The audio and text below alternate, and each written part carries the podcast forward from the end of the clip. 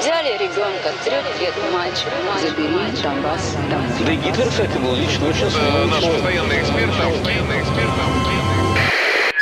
Русский фейк. Иди на Розвінчуємо російські фейки, які прагнуть зламати наш дух. З експертом детектора медіа Вадимом Міським на українському радіо. Вітаю! З вами Вадим Міський, і ми знову починаємо розбиратися у ворожій брехні, розбирати на атоми різноманітні фейки та вкиди і відправляти їх услід за російським кораблем. Для чого ми це робимо? Щоб якомога менше українців потрапляли на вудочку пропагандистів, тому що очевидно війна відбувається не лише за території, а й за наші з вами уми. Тому знати фейки в обличчя це бути озброєними в інформаційній війні. Звісно, там, де є така можливість, ми на прикладах будемо розбирати характерні стандартні прийоми російської пропаганди і таким чином вчитися розрізняти маніпулювання, шахрайство, дезінформацію самостійно. Окупанти створили фейковий сайт фонду Повернись живим. Підроблена сторінка Українського фонду допомоги армії дуже схожа на справжню, але вона російськомовна, називається Вірнісь живим, і на ній намагаються збирати кошти на армію Росії. Але як виявилося, скопійований сайт не може похвалитися якимись здобутками у зборі коштів. Тому вирішили не перейматися цим росіяни і просто приписали собі усі здобутки українського фонду. Окупанти скопіювали зовнішній вигляд сайту, переклали матеріали про усю діяльність фонду і видають, нібито все це роблять вони самі для армії Росії. Фактчекери проекту Нота Єнота виявили, що росіяни взяли справжню статтю про те, що фонд Повернись живим зібрав понад 100 мільйонів доларів на підтримку армії. Звісно ж, української переклали її, і у фейковій версії усі збори приписали, начебто, окупаційній армії.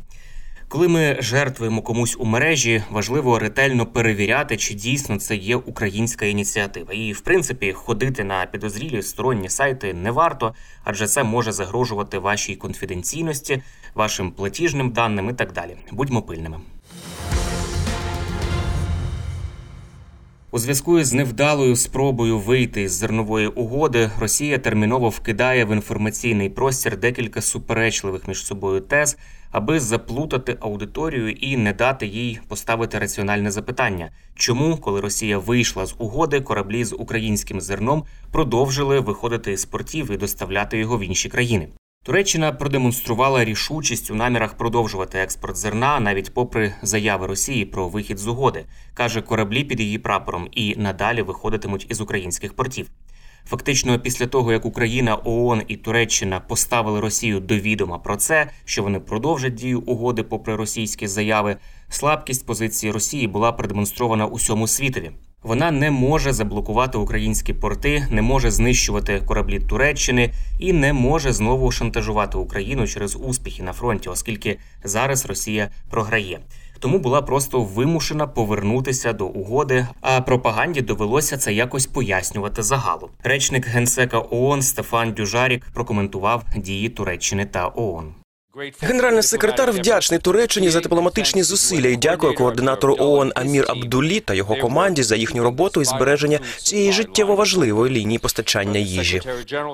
Пояснення ж росіян тепер такі: Україна, начебто, надала письмові гарантії, що не використовуватиме гуманітарний коридор для військових операцій. Але це неправда. Україна не надавала додаткових гарантій. Вона їх дала на початку і виконувала їх впродовж усього часу дії угоди. Але тепер російська пропаганда вимушена пояснювати, що додаткові гарантії надані, але Росія все одно не вірить жодним гарантіям України і тому залишає за собою право знову вийти з угоди, коли їй заманеться. Інше пояснення, які наводять росіяни, це те, що їхня країна повернулася до виконання своїх зобов'язань, аби не дати заходу маніпулювати тим, що Росія провокує голод у бідніших країнах Азії і Африки. Начебто у такий спосіб США, як кажуть росіяни, хочуть схилити на свій бік глобальний південь. Ну а Росія намагається показати, що все таки вона тримає на контролі всю ситуацію і є стабільним і надійним партнером. І попри те, що останні вісім місяців Росія масово порушувала дії контрактів, угод, обіцянки і навіть гарантії, навряд чи репутацію терориста і агресора можна виправдати таким от поганим дотриманням однієї єдиної угоди. Ця стратегія має досить провальний вигляд. От насамперед на тлі численних заяв російських високопосадовців. Наприклад, тієї, яку зробили 1 листопада, що повернення Росії до зернової угоди на попередніх умовах вже ніколи неможливо. А наступного ж дня заявили, що угода знову запрацювала за тими ж правилами. Президент України пояснює, що Москва змінила риторику тому, що на її продовольчий шантаж світ не відреагував. Сьогодні у нас є вагомий дипломатичний результат для нашої держави і усього світу.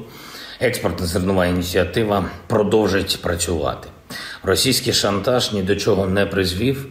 Принципово і дієво відреагувала ООН і особисто генеральний секретар Гутєріш, діяв і президент Туреччини Ердоган. Вчасно і справедливо реагували й інші провідні суб'єкти міжнародних відносин. Вкотре всі переконались, що у нашому регіоні є тільки одна загроза глобальній продовольчій безпеці, і це Російська Федерація більше ніхто. Вся ця ситуація моментально відобразилась у показниках на біржах. Ми бачимо деяке здешевлення і по пшениці, і по кукурудзі. Щоразу, коли активізується російський шантаж, продовольство дорожчає. І щоразу, коли світ не піддається шантажу, агропродукція дешевше. А якби російського нападу на Україну не було, то не було навіть і примарної загрози глобальної продовольчої кризи. Бо кожна російська ракета, яка б'є по наших портах, по елеваторах із зерном по електростанціях, які живлять наше агровиробництво, у підсумку б'є по рівню життя десятків мільйонів людей в багатьох країнах. Це і Єгипет, Алжир, Сомалі, Судан, Ліван, Бангладеш, Індія, Китай, Індонезія, В'єтнам. Цьогоріч вони переплатили десятки мільярдів доларів за продукцію харчування і лише з провини Росії, лише через божевільну російську агресію, яка дестабілізує міжнародну торгівлю. Це були слова президента України Володимира Зеленського. Після масованої повітряної атаки Росії по українським містам наприкінці жовтня прокремлівські медіа почали активно поширювати дезінформацію, яка спрямована на те, щоб дискредитувати українські сили оборони. Після появи інформації про те, що уламки однієї з російських ракет впали на території Молдови, прокремлівські змі поквапилися заявити, що Росія нібито не причетна до інциденту, а винні в цьому українські сили протиповітряної оборони. Ось, наприклад, цитата із російських медіа: ракета, яка впала, була запущена Україною, аби зірвати атаку російських безпілотників Герань на Дністровську ГЕС, яка розташована за 25 кілометрів від молдавського кордону. Це дуже схоже саме на провокацію, пишуть росіяни. Бо якщо подивитися на карту України, то стає зрозуміло, що для російських ракет там цілей немає. Кінець цитати. Інформація російських медіа про те, що 31 жовтня українські сили ППО атакували прикордонний з Україною населений пункт Неславча Республіки Молдова. Це дезінформація. Росія вперше від початку широкомасштабного вторгнення в Україну своєю агресією завдала фізичних збитків іншій країні. За даними міністра внутрішніх справ Молдови, на півночі країни впала саме російська ракета, а не безпілотник чи так званий український снаряд. У молдовському МВС підкреслили, що росіяни атакували Дністровську ГЕС на території України, яка знаходиться всього за 10 кілометрів від Наславщинської ГЕС. Внаслідок професійних дій українських військових атаку було відбито, російську ракету збито, але її уламки зачепили кілька будинків у молдовському селі Наславча. Також МВС Молдови повідомляє, що розслідує цей інцидент, і Україна висловила вже готовність надати підтримку молдовській владі у встановленні точних даних про російську ракету, яка була знищена силами українських ППО.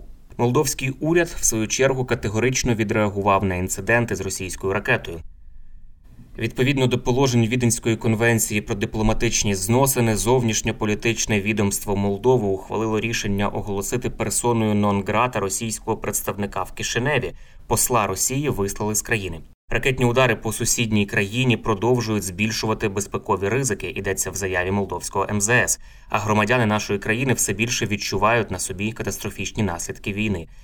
Атаки на українську енергетичну інфраструктуру також призводять і до зростання загроз для енергетичної безпеки Молдови. Кінець цитати відреагував на російські удари по Україні, які також зачепили і Молдову, і верховний представник Європейського союзу із закордонних справ та політики безпеки Жозеп Борель.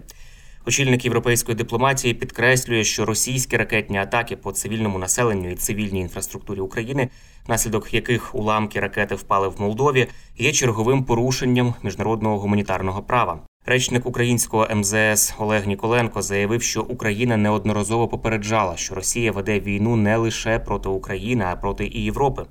Український дипломат підкреслює, що ракети, які Росія запускає по українським містам з боку Чорного моря, Білорусі, Росії чи Каспію, несуть пряму загрозу безпеці сусідніх країн.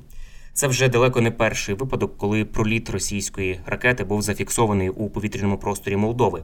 10 жовтня під час масованої повітряної атаки на українські міста три російські ракети порушили повітряний простір прикордонної з Україною країни. Міністр закордонних справ Молдови Ніко Попеску тоді вручив ноту російському послу і заявив, що його країна категорично засуджує російську агресію. Прем'єр Молдови Наталія Гаврилиця наголосила, що запуск Росією ракет над територією її країни є порушенням молдовського суверенітету і суперечить міжнародному праву. Це були головні фейки на сьогодні. Насамкінець нагадую, що не варто довіряти різного роду чуткам і пліткам. Усі напівсекретні панічні повідомлення, джерело яких неможливо точно встановити, мають у нас одразу вмикати червоне світло в голові, що таку інформацію потрібно перевірити. Як правило, за такими неконкретними джерелами та емоційним панічним викладом ховаються інформаційно-психологічні операції ворога, який прагне нас деморалізувати.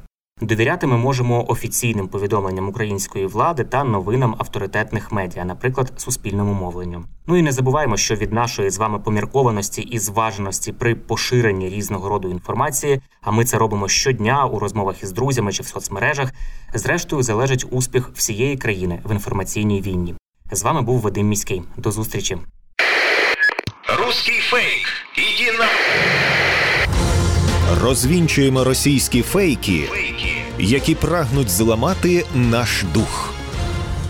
З експертом детектора медіа Вадимом Міським на українському радіо.